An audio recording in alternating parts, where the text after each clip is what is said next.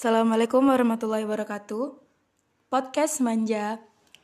Siang ini kita kedatangan Kak Cindy nih. Ini agak unik ya, karena kenapa saya bilang unik? Dia ini salah satu siswa dari SMA 1 Simanjaya yang asalnya bisa dibilang jauh. Dengan Kak Cindy, silakan perkenalkan. Perkenalkan, nama saya Cindy Nur Aziza. Saya dulu berasal dari Kalimantan Selatan di daerah Batulicinnya. Saya bersekolah di SMP 1 Negeri Batulicin.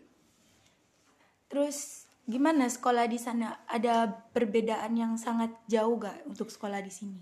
Kalau untuk perbedaan itu sangat jauh, karena pergaulan sini itu lebih ke pesantren, lebih ke islami, dan lebih ke mementingkan akhlak. Kalau di sana kalau wisata itu terlalu terlalu bebas dan terlalu luar, terlalu banyak kebebasan di sana. Gitu ya. Terus kenapa kamu memilih untuk sekolah di SMA 1 Simanjaya ini? Sedangkan di sana mestinya lebih banyak ya untuk SMA-SMA yang bisa dibilang negeri yang lebih bagus dari SMA ini. Karena menurut saya di SMA ini itu menghasilkan bibit-bibit unggul yang berakhlak baik, berakhlak karimah juga. Dan juga ketika saya bersekolah di sini itu perbedaannya sangat jauh. Di sini banyak program pembiasaan diri yang memperbaiki diri kita. Seperti contohnya ketika di sini, ketika kita berangkat sekolah itu disambut dengan guru-guru, kita bisa salim, lebih ramah tamah. Iya, lebih ramah. Terus ketika kita biasanya kalau sekolah luar biasanya itu kan langsung kita baris terus masuk kelas bel gitu kan ya. Tapi di sini sangat berbeda, karena di sini itu kita datang sekolah itu langsung ke aula. Di sana kita melaksanakan ada kesan tersendiri. Iya, kesan tersendiri. Kita baca ratibul athas, habis itu aqidatul awam, terus ratduha. Yeah. Jadi terus ada perbedaan yang signifikan banget nggak? Maksud saya perbedaan yang lebih, yang kelihatan banget antara SMP kamu di SMA ini. Perbedaannya tuh sangat banyak sih. Kayak contohnya misalkan di sini itu kayak gimana ya, program pembiasaannya itu banyak banget. Kayak yang aku bilang tadi tuh, kayak pembiasaan diri ketika kita berangkat sekolah itu juga. Terus kalau boleh tahu dari mana ada SMA di sini? Itu saya dengar dari keluarga saya.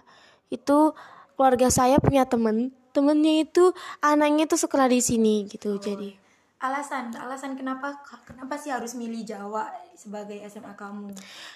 Karena pendidikan di Jawa itu lebih baik daripada di sana. Kalau ijazah di Jawa itu kayak menghasilkan bibit-bibit unggul. Karena di sana juga di Kalimantan itu rata-rata orang Jawa, kan ada ya orang merantau dari Jawa terus ya, ke Kalimantan ya. Sangat banyak.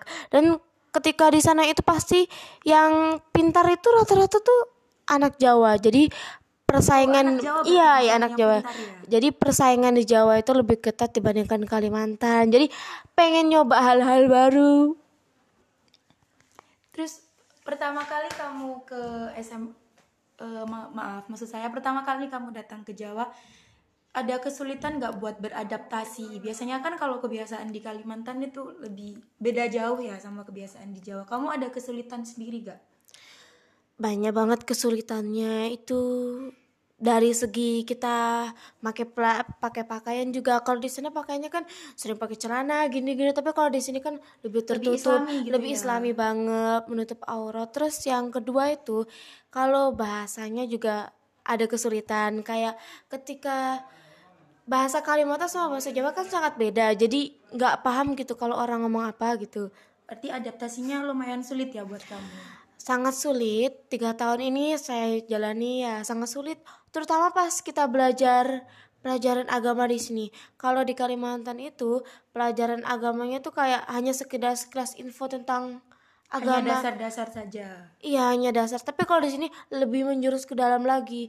Dan gak paham itu apa sih namanya fikih. Kamu sekolah di sini itu istilahnya apa ya, bajak gitu ya, kalau pulang pergi atau mondok? Oh, saya di sini sekolahnya mondok sekaligus. Kenapa memilih untuk mondok?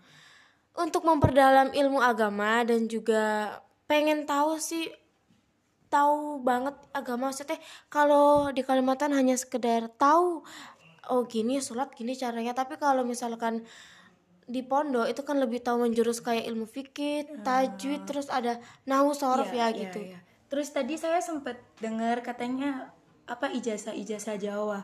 Jadi Jawa itu di Kalimantan ada keunikan tersendiri berarti ya? Iya. Bisa dijelaskan? Keunikannya itu ketika kita bersekolah di Jawa, menurut saya itu maksudnya di Kalimantan, ketika kita sekolah di Kalimantan walaupun negeri, itu ketika kita mau sekolah di Jawa itu sangat susah. Kayak kuliah di perguruan tinggi di Jawa itu sangat susah. Tapi kalau kita udah di Jawa, itu kita mau kemana aja tuh bisa. Ke Kalimantan bisa, ke Jawa bisa, ke daerah power bisa. Of Jawa ya berarti ya di Kalimantan.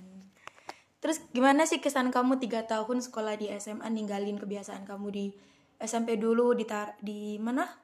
Batulicin. Oh ya, di Batulicin. Sampai akhirnya kamu di SMA sini, gimana perasaan kamu selama 3 tahun di SMA?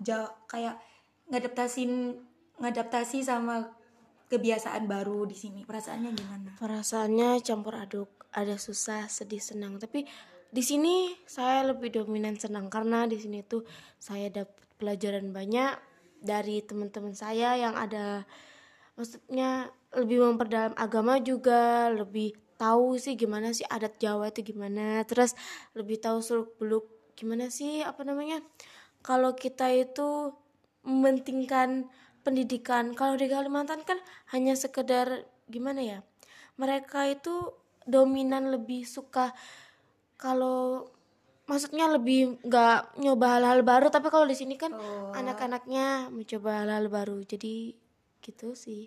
Jadi intinya kamu senang ya bisa 3 tahun di SMA ini ya? Ya sangat senang karena dikasih fasilitas yang bagus juga di SMA. Terima kasih untuk atas waktunya. Ya itu tadi beberapa penjelasan dari Kak Cindy. Beberapa cerita dari Kak Cindy yang jauh-jauh dari Batulicin, Kalimantan, bersekolah di SMA 1 Simanjaya. Terima kasih untuk semua pendengar yang sudah setia mendengarkan podcast Manja. Assalamualaikum warahmatullahi wabarakatuh.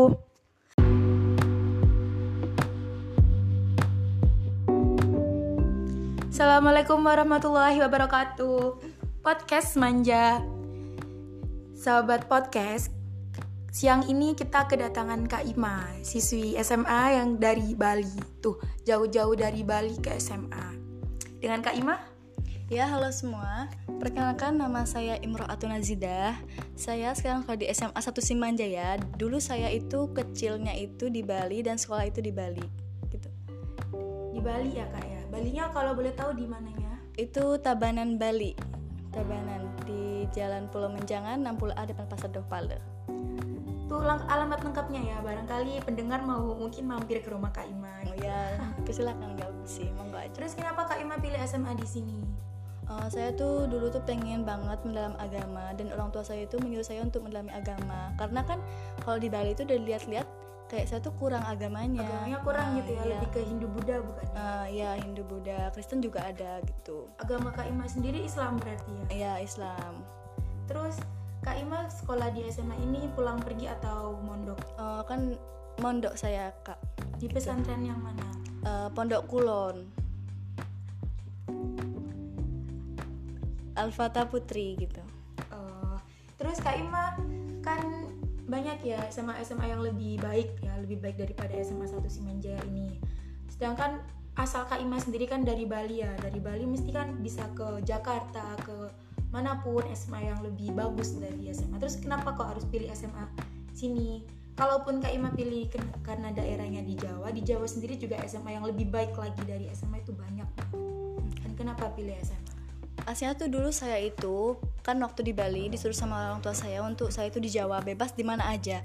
Dulu saya tuh aslinya tuh di Derajat, hanya saya tuh nggak yakin untuk SMK. dan saya tuh pengen lebih deket gitu, kasih aslinya kan ini kan kayak rumah mbah saya gitu ya, rumah mbah saya kan asli sini, terus saya tuh pengen kayak dekat aja sama mbah saya, jadi saya mondok di sini di Pondok Putri. Terus saya kan pengen mendalami agama, jadi saya ini ya di sini gitu. Ada kesulitan nggak sih Kak buat adaptasi? Kan ya kita tahu sendiri ya, di Bali sama Jawa itu kebiasaannya jauh banget. Sedangkan Kak Ima yang udah terbiasa sama adat Bali, sama kayak tata berlaku di Bali, harus pindah ke Jawa dengan adat Jawa sendiri. Ada kesulitannya nggak sih? Ya, banyak sih ya, dari segi bahasa Jawa. Dulu saya kan di Bali kan nggak ada yang namanya pelajaran bahasa Jawa, habis itu saya kaget banget, ini apa artinya. Habis itu tentang pondok juga kan ya, pondok itu cuma di sana tuh ada Al-Quran, juz amma, tilawah, belum ada di sini kan ada nahu, sorof, tasrif, banyak lengkap, perinci gitu. Lengkap banget di sini beneran, bikin saya pusing katanya. Ada kesulitan nggak sih Kak buat mahamin bahasa-bahasanya orang Jawa di sini? Aslinya sih nggak terlalu sulit, cuma saya tuh mendengarkan itu bisa, cuma menjawabnya itu tidak bisa, kan bahasa Jawa. Soalnya kan saya nggak kebiasaan, saya kan. Tapi paham ya Kak ya? Paham. Tapi ada yang sebagian, soalnya kan di sini kan memakai bahasa alus gitu ya, paling ya gitu. Terus Kak Ima sendiri di sini kan tadi Kak Ima bilang mondok ya. Orang tuanya Kak Ima ada nggak sih kayak kunjungin Kak Ima kesini tuh berapa bulan sekali atau berapa tahun atau berapa lama gitu? Kalau orang tua sih enggak, pas itu sih udah pernah waktu bulan Januari kemarin terakhir kalau nggak salah. Sekarang tuh udah enggak, apalagi sekarang keadaannya corona ya, terus kayak nggak bisa pulang. Dulu pas itu waktu lebaran kemarin juga nggak bisa, katanya ya corona. Terus kadang-kadang sih ngerasa sedih ya juga kan, mondok kayak beda aja gitu, tanpa kunjungan orang tua, terus tanpa semangat orang tua. Jadi cuma bisa kalau seandainya di Sambang paling sama kakak sama adik, terus itu pun kalau lagi kangen-kangen ya udah kayak pasrah. Berarti kakak sama adiknya Kak Ima di sini ya? Iya kan, emang aslinya kan dulu adik itu aslinya di Bali, kakak juga di Bali, terus kakak itu disuruh mondok di Tebuireng Jombang ya? Terus adik selang tuh di ini di MTS ini Besur gitu loh. Luasnya di Bali. Berarti ini, semuanya ya.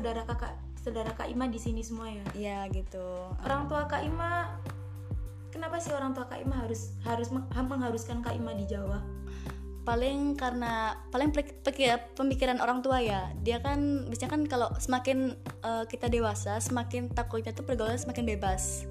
Apalagi orang tua tuh udah mengerti keadaan bebet bobotnya di sana gitu. Paling ya kalau udah besar paling lebih bagus kamu di Jawa aja lebih gitu. Lebih terjaga gitu ya paling gitu.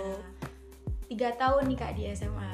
Gimana perasaannya setelah kayak udah kebiasaan dari kecil di Bali terus akhirnya di SMA? Perasaannya gimana, dapet hal baru atau enggak? Ya banyak sih, dari yang dulu nggak tahu baca rotib, aqidatul awam kan, soalnya kan nggak ada di sana ya, kaget banget sih.